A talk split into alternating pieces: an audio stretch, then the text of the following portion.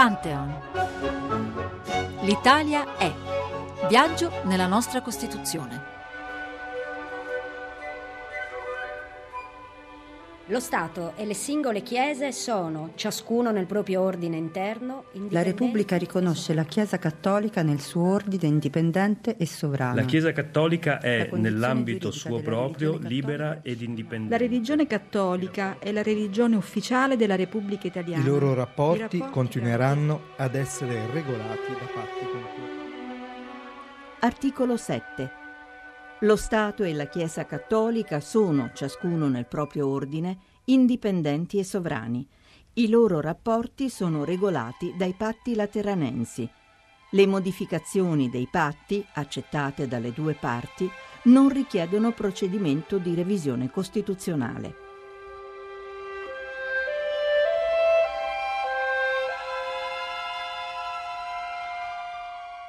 Buon pomeriggio da Marino Sinibaldi, il nostro viaggio nella Costituzione prosegue, tappa dopo tappa, sabato dopo sabato, articolo dopo articolo, siamo arrivati all'articolo 7 che avete ascoltato, che per la verità è il primo di due articoli talmente collegati che andrebbero forse letti insieme. Abbiamo ascoltato appunto l'articolo 7 e ne parleremo tra poco con i nostri ospiti, ma dobbiamo accennare che, al fatto che l'articolo 8 inizia quasi a completare e vedremo se regolarizzare o costituzionalizzare quello che c'è nell'articolo 7 affermando che tutte le confessioni religiose sono ugualmente libere davanti alla legge, quindi per l'articolo 8 tutte le religioni sono libere e uguali, ma in realtà non sono del tutto uguali, perché la religione cattolica con il riconoscimento dell'articolo 7 gode di una sorta di statuto speciale nel testo costituzionale che tra l'altro come avete sentito recepisce i, i patti lateranensi firmati nel 1929 tra la Chiesa Cattolica e il regime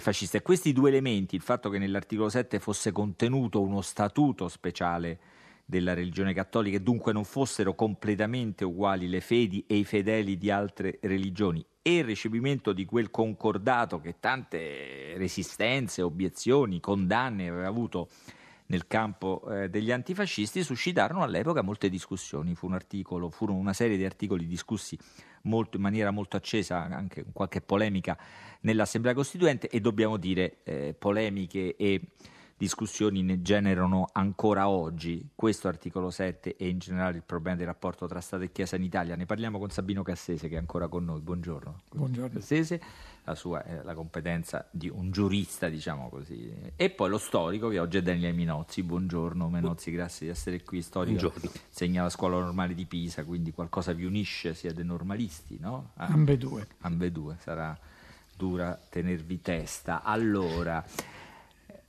eh, Menozzi, a Menozzi eh, ha dedicato all'articolo 7 uno dei volumi della collana eh, dell'editore Carocci con i primi 12 articoli della Costituzione eh, che, che, stiamo, che, stiamo, usando come una guida insomma, in queste nostre puntate e nel quale eh, larga parte Menozzi lei la dedica a ricostruire la complessa, tormentata vicenda dei rapporti tra Stato e Chiesa nei governi che si erano che erano di prima, de, di quel primo governo democratico della resistenza, quindi eh, la monarchia, poi il fascismo. So che è difficile sintetizzare una questione così complessa, c'è là in mezzo la questione romana, appunto, i rapporti stretti ma anche complicati tra regime eh, fascista e Chiesa cattolica, ma in, in, sostanza, dal punto di vista dei principi che governavano i rapporti tra Stato e Chiesa, che situazione ereditavano i membri dell'Assemblea Costituente? Era una situazione sul lungo periodo eh, in cui eh, Stato e Chiesa avevano avuto una storia di separazione e di contrasto, ma eh, sul periodo più immediato, più eh, vicino, era stato invece in cu- quello di, una, eh, di un accordo eh, di un accordo, i patti lateranensi del 29, che avevano eh, cambiato eh, la direzione eh, che aveva assunto il Regno d'Italia alle sue origini, eh, andando eh, da un rapporto di tipo separatista ad un rapporto di tipo concordatario. Un rapporto di tipo concordatario che aveva ragioni storiche molto profonde, dal momento che eh, il Regno d'Italia alle sue origini si era venuto a trovare in una situazione di mancanza di legittimazione, di legittimazione politica per il mancato consenso eh, dei eh, cattolici alla sua formazione e dunque si era venuto a trovare in una situazione di fragilità istituzionale. Eh, il fascismo aveva cercato di rimediare a questa situazione di fragilità eh, istituzionale sostituendo al regime separatista un regime concordatario. Un regime concordatario che aveva peraltro ragioni eh, dal punto di vista più immediato molto profonde, nel senso che eh, Chiesa e eh, fascismo si trovavano d'accordo sia in negativo, nella comune ripulsa eh, nei confronti dell'ordinamento liberale e nei confronti delle ideologie socialiste e comuniste, ma si trovavano anche d'accordo in positivo nella visione di un tipo di società da costruire che doveva eh, avere dei caratteri di tipo eh, gerarchico, ruralistico, familistico, corporativo. Dunque la simbiosi eh, tra Chiesa e fascismo era stata una simbiosi molto forte, eh, molto più forte di quanto comunemente eh, si ehm, ritenga, perché ehm, in realtà ci si trovava davanti ad un incontro con una forza, la Chiesa cattolica, che era stata a lungo all'opposizione e che entrando all'interno delle istituzioni si era strettamente legata con quel tipo di visione della società di cui il fascismo era portatore. Di qui eh, dunque la eh, pesantezza in qualche modo eh, di ciò eh, che eh, veniva ereditato dai costituenti. Anche perché eh, così visto, visto, visto così da fuori per così dire, la, la situazione, il problema sembrava insolubile. Da un lato una Costituzione che nasceva proclamando un'assoluta eguaglianza, abbiamo visto già la forza dell'articolo 3 in cui le condizioni della diseguaglianza dovevano addirittura essere rimosse, quel verbo rimuovere, no? molto forte a indicare l'istinto eh, di, di eguaglianza, di libertà di eguaglianza e i patti lateranensi c'è qualcosa che, che, che, che riconosceva uno statuto speciale da religione di Stato, adesso i termini andrebbero ogni volta precisati, ma per capirci alla religione cattolica. Come se la cavarono i costituenti di fronte a queste, questa situazione che sembrava impossibile da conciliare?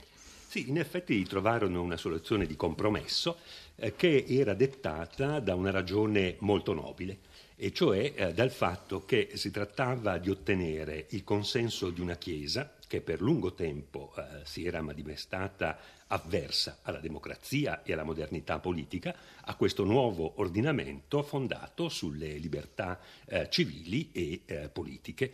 Per riuscire ad ottenere il consenso della Chiesa a questo passaggio ehm, si trattava di fornire delle garanzie alla Chiesa. La garanzia che la Chiesa eh, volle, che chiese e che eh, di fatto larga parte dei costituenti ritennero opportuno offrire, fu proprio quella di una situazione privilegiata, privilegio in cambio eh, di un consenso di una forza tradizionalmente avversa alla democrazia, alla nascente democrazia e non è nemmeno da trascurare il fatto che, al di là di questa situazione generale, c'erano poi elementi molto contingenti. L'Italia eh, veniva fuori da una guerra che l'aveva prostrata dal punto di vista economico e sociale, era stata caratterizzata dalla, dalle lacerazioni, dai contrasti eh, della, della, guerra civile, si trovava in una situazione internazionale difficilissima, aveva un problema nuovo, la nuova eh, Repubblica nata dal referendum di una legittimazione internazionale,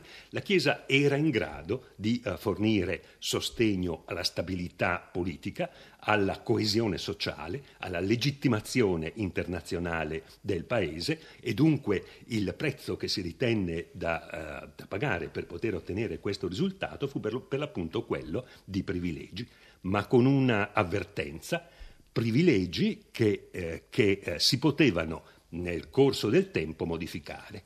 Poi e, vedremo qualcosa del genere accaduto non so se ne parleremo oggi perché noi siamo un po' sempre strettamente legati al testo e all'epoca, ma naturalmente il concordato tra Stato e Chiesa è stato poi nel 1984 rivisto e forse qualcosa andrà detto, ma io voglio subito coinvolgere Sabino Cassese a partire appunto da questo scenario, no? perché per difendere questa scelta che all'epoca apparve sorprendente, visto che insomma il tema del concordato eh, tra Stato e Chiesa era sempre stato visto con sfavore dagli antifascisti, E Meuccio Ruini, che guidava il comitato dei 75 che redasse la Costituzione, eh, usò due tipi di argomenti. Da un lato disse noi abbiamo dovuto riconoscere che per le tradizioni storiche della nostra civiltà e per l'appartenenza della grandissima maggioranza, la religione degli italiani è, è, è, quella, è quella, cattolica. Quindi.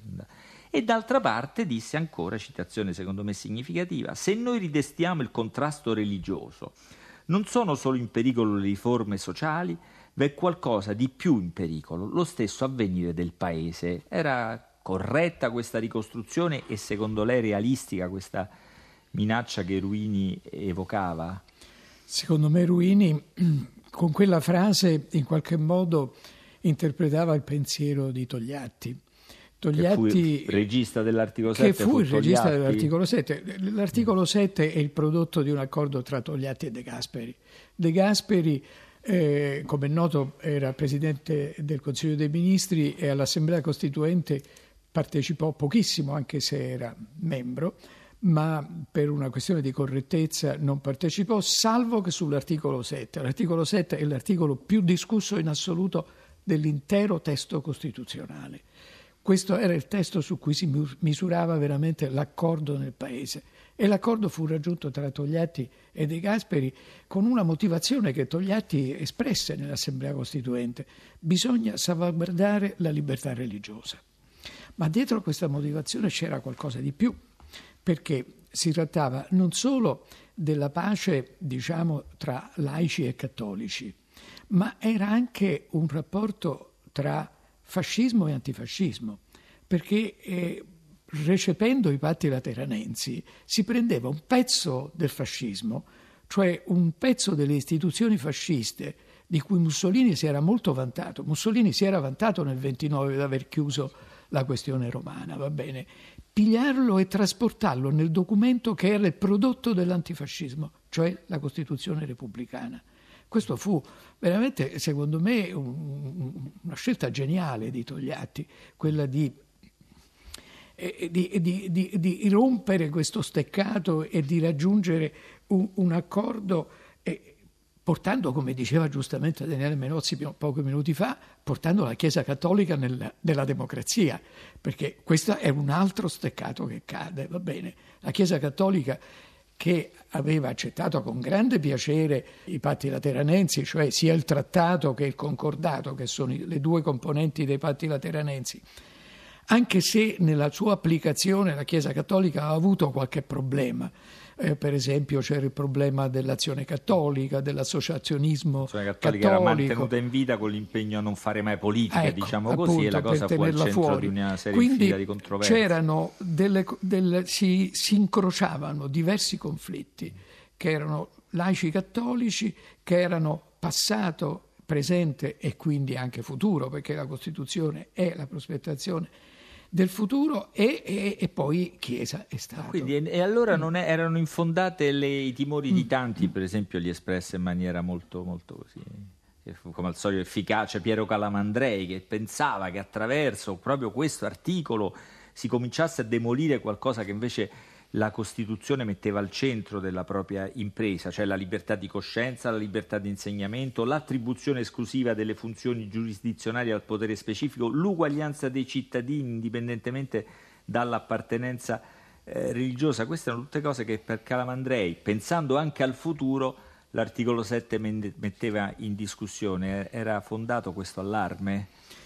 Era fondato se si dava una certa interpretazione. E, come è noto, tutta la discussione prima fu tra i contrari e i favorevoli all'articolo 7. Cioè a, a, ad, ad a, a, recepire, a recepire i patti lateranensi. E poi si aprì un altro uh, bivio, che era quelli, tra quelli che pensavano che ci fosse un contrasto e quelli che invece dicevano che non c'era un contrasto tra recepimento dei patti lateranensi nella Costituzione e la Costituzione stessa. I valori fondamentali, diciamo. E, e Togliatti dette una spiegazione che era la seguente e che prevarranno le norme generali di principio della Costituzione. Disse è vero che nei patti lateranensi vi sono degli elementi che potrebbero essere in contrasto, però prevarranno sempre e quindi sarà un problema lasciato agli interpreti. il lavoro della Corte Costituzionale è stato un po' questo. Poi, il lavoro della Corte Costituzionale è stato questo. E alcuni di questi elementi sono stati ridimensionati, per esempio il diritto di una religione a uno statuto speciale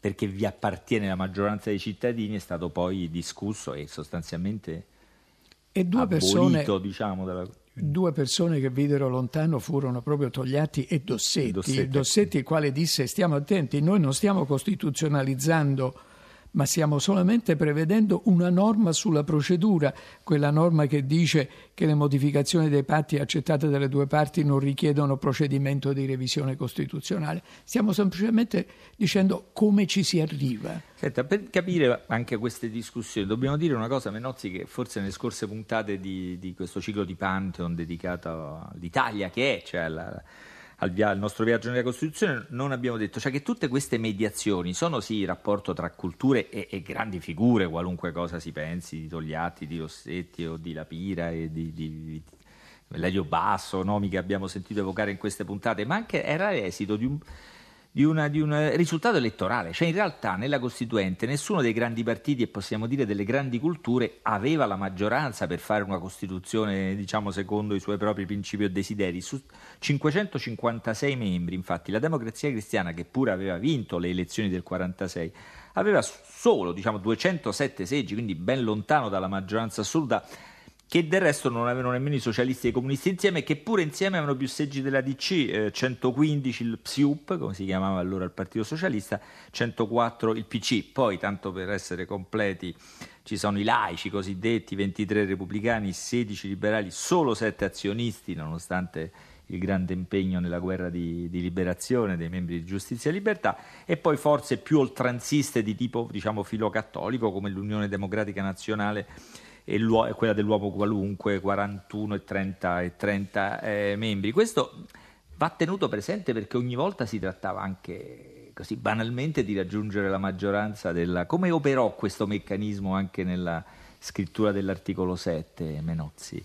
Operò in vari modi, eh, operò eh, certamente per un confronto tra grandi personalità che entrarono in dialogo, sono noti i dialoghi eh, tra ehm, Dossetti, eh, la Pira da un lato e dall'altro lato Togliatti per cercare di giungere ad un, un, un consenso, operò a, ad un livello seppure distante tra l'Assemblea Costituente e la Santa Sede. Eh, Togliatti nel suo discorso fece eh, più eh, riferimenti a ciò che era scritto sul eh, quotidiano ufficioso della Santa Sede, l'osservatore romano, eh, proprio per rispondere eh, a quanto, a, quanto, veniva detto. Ma quello che animava questo confronto, che avveniva appunto a livello mh, mm, eh, personale, avveniva a livello assembleare tra le forze politiche, avveniva tra eh, le grandi istituzioni, era l'esigenza di dare un fondamento comune alla vita democratica eh, appunto esistevano certamente alcune forze che eh, si distaccavano da questo tipo di orientamento. In fondo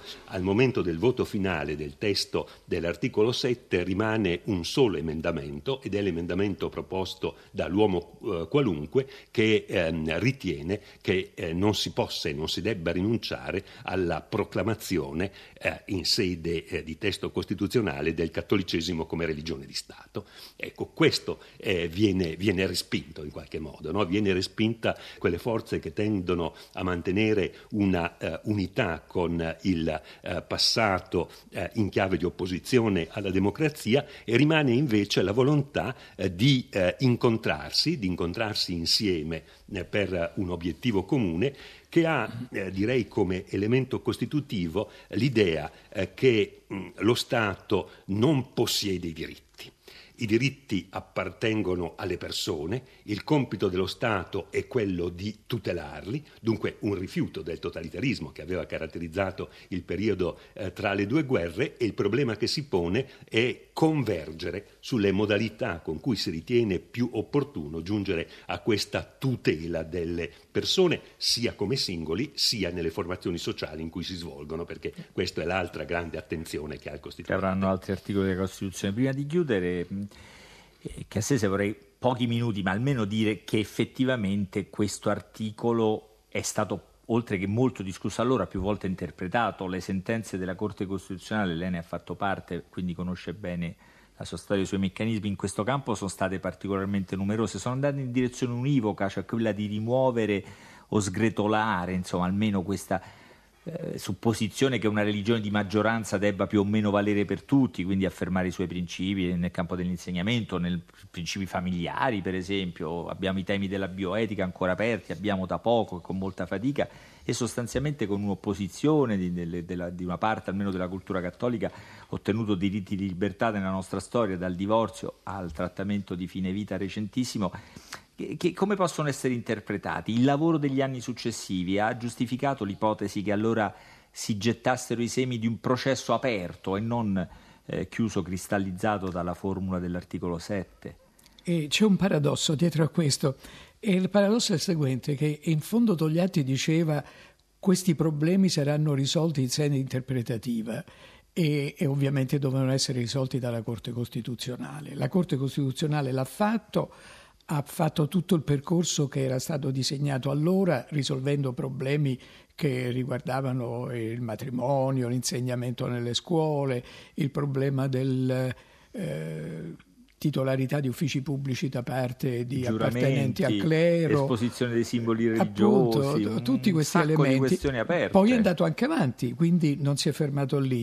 Il paradosso dove sta? Nel fatto che poi Togliatti fu contrario inizialmente alla Corte Costituzionale, cioè a quello che sarebbe stato il motore realizzativo della sua stessa idea. Paradosso ironico, eh diciamo eh sì. così. Almeno il suo sorriso dopo aver definito geniale la soluzione di Togliatti, sorprendendomi un po', non poteva che vederle in questo tema ironico. Ecco, l'articolo 7 lascia aperti molti problemi, alcuni affrontati poi dalla, dalla, Corte Costituzionale e anche dalla revisione del concordato che avviene con il Presidente del Consiglio Bettino Craxi, quindi un Presidente del Consiglio non cattolico a metà degli anni 80, ma in parte almeno anche nell'articolo 8 che completerebbe forse quello che l'articolo 7 prevede, di questo parleremo sabato prossimo ancora con Sabino Cassese e Daniele Menozzi che ringrazio, a quali do l'appuntamento come ai nostri ascoltatori naturalmente per la prossima puntata. Questa prosegue con gli altri spazi che sono fondamentali nel racconto che Pantheon fa della costruzione, della scrittura dei primi 12 articoli della nostra Costituzione.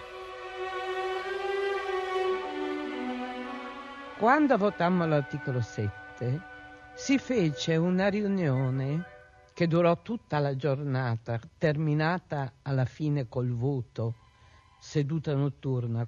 Facemmo una riunione del gruppo e insieme della direzione del partito. In quella riunione avvenne un fatto abbastanza curioso, che i vecchi, i clandestini, discussero accanitamente tra di loro Ricordo l'intervento di Gullo contrario, l'intervento di Fedeli, l'intervento di altri nostri compagni, schierati tutti contro questo voto. I giovani, quelli che avevano la mia età, appena sufficiente per essere eletta deputato o fino a 30 anni, ecco, stettero tutti zitti. Non perché non avessero cose da dire, ma perché erano stupiti di questo accanimento che dimostravano le altre persone. E Togliatti mi chiese, finita la riunione, finita anche il voto, mi chiese ma perché voi ragazzi non avete parlato? E io eh, gli risposi che in fondo essere noi cresciuti in vigenza dei trattati del Laterano del Concordato non ci aveva impedito poi di diventare quelli che eravamo e, e noi giovani votammo per l'articolo 7, non ci turbava.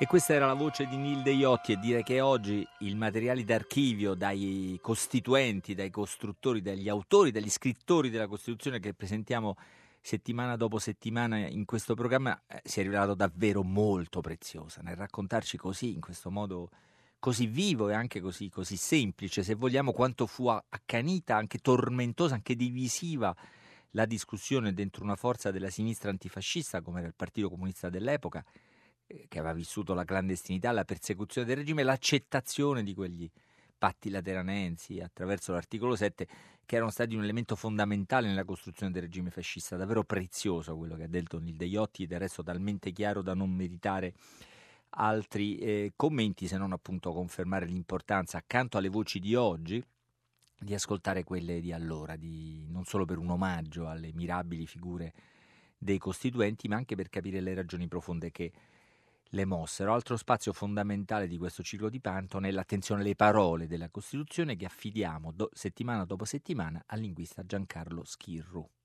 L'articolo 7 della Costituzione è incentrato sui due termini Stato e Chiesa che compaiono fin dall'apertura del testo dell'articolo. Entrambe hanno alle spalle una parola latina, ma hanno due storie molto diverse fra di loro. La voce italiana status è presa dal latino medievale status. Nel latino classico questo termine non ha mai il significato di organismo politico, quello che vediamo qui usato. Questo significato si sviluppa secondariamente molto tardi, eh, in particolare nel Medioevo, quando dalle espressioni status rei publice o status imperi il termine comincia ad acquisire il significato di governo di una città, di potere che governa una comunità e quindi di entità politica o organizzazione politica sovrana. Dal latino medievale poi la forma è assunta nell'italiano eh, del tempo che eh, elabora questo concetto soprattutto nella cultura umanistica fiorentina tra il 4 e il 500. Non è un caso che proprio l'ambiente in cui nasce il pensiero repubblicano moderno, quello della Firenze eh, rinascimentale, è lo stesso che impiega a quel punto res publica per indicare una certa forma di governo e si deve servire di un nuovo termine, Stato per l'appunto, per indicare genericamente invece l'organizzazione politica sovrana. Dall'italiano poi questo significato è passato alle altre lingue dell'Europa, che prendono sì il termine dalla forma latina, ma le attribuiscono il significato che quella forma aveva nel frattempo elaborato nel Medioevo e che si era poi manifestato chiaramente nell'italiano. Anche il termine chiesa ha alle spalle un modello latino, che è quello di ecclesia, il quale però a sua volta è un grecismo, proviene dal greco ecclesia, un termine che aveva una lunga storia alle spalle.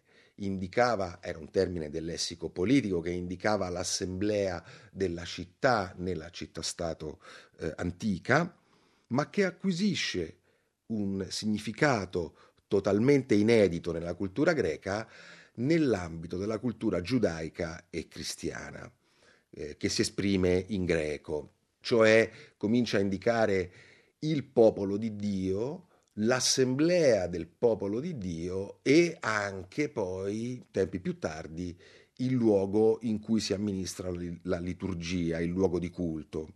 Tutti questi valori sono poi passati dal greco al latino, Ecclesia entra nel latino in epoca tarda nella letteratura cristiana, e dal latino sono passati alle lingue neolatine. Ora, nel testo della Costituzione queste due parole, entrambe tra l'altro scritte con lettera maiuscola, si fronteggiano fra di loro come due edifici monumentali in una grande piazza italiana, uno di rimpetto all'altro.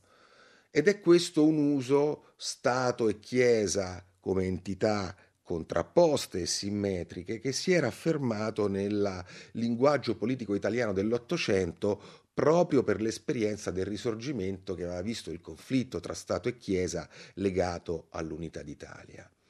Ma è quel conflitto che questo articolo 7 intendeva definitivamente sanare.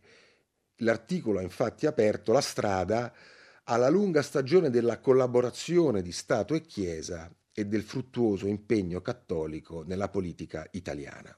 Con queste colte e, e utili analisi sulle parole chiave dell'articolo 7, Chiesa, Stato di Giancarlo Schirru, termina la settima puntata di questo ciclo di Panto, in cui settimana dopo settimana saranno i primi 12 articoli della Costituzione a essere raccontati. E dunque è particolarmente importante l'appuntamento per la prossima settimana perché come abbiamo più volte detto, l'articolo 8 in qualche modo completa l'articolo 7, lo rende, se possibile, più comprensibile, lo ha reso, per esempio, più, più accettabile nella discussione costituzionale e nella storia di eh, questi anni. L'appuntamento dunque è per sabato prossimo, ricordandovi che Panton è un programma a cura di Federica Barozzi, Diego Marras e Lorenzo Pavolini, che la regia e di Cettina Flaccavento. La voce che vi saluta è quella di Marino Sinibaldi e ricordandovi che sul sito di Radio 3 troverete tutte le trasmissioni attraverso l'app RaiPlay Radio potete scaricare anche in podcast questo programma.